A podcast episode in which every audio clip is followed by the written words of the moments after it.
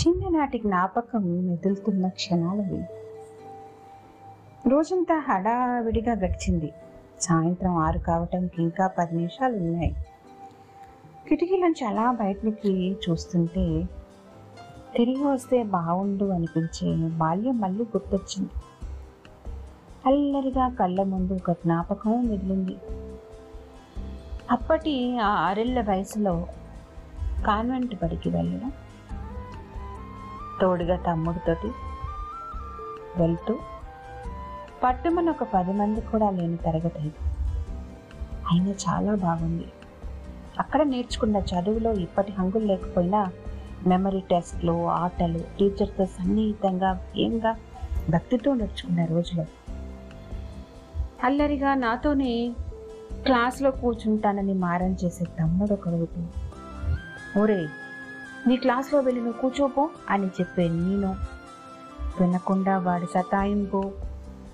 వెళ్ళమని చెప్తున్నా కొద్దీ నేను చెప్తానులే అమ్మా నాన్నకి నువ్వేం చేశావు అని బెదిరించే వాడి కప్పిపు మాటలు. చిట్టా పట్టాలు వేసుకొని ఇంట్లో బడిలో ఆటల్లో అన్ని చోట్ల కలిసి కూర్చుని పంచుకున్న ఆ అమృతపు కడియలు తెరలు తెరలుగా జ్ఞాపకం వస్తున్నాయి. ఇవాళకి కలిసే ఉన్నామందరం కానీ మన ఇప్పటి పనుల్లో వాటితో మనం ఎంత దూరమో ఉన్నాం కదా? ఉద్యోగరీత్యా స్థిరపడడం వేరే చోట అంటే స్టేట్స్లో ఉన్నప్పుడు ఒకే ఇంట్లో ఒకే ఊర్లో ఉన్న వాట్సాప్ లేకపోతే నాట్ రీచబుల్ అనే టైం మనకి చూపిస్తూ ఉంటుంది ఫోన్లోనే అది కూడా. ఇలాంటివి జరుగుతుంటే అనుకోకుండా గుర్తొచ్చింది బాల్యం. ఎంత మధురమో కదా. మళ్ళీ ఆ వేళల్లోకి వెళ్తే ఎంత బాగుంటుంది. నిజం కదా. నొప్పించక తానవ్వక అని విన్నాం కదా.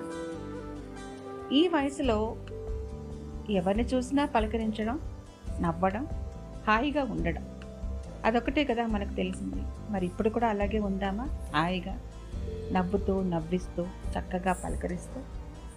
రండి మరి. ఇంకెందుకు ఆలస్యం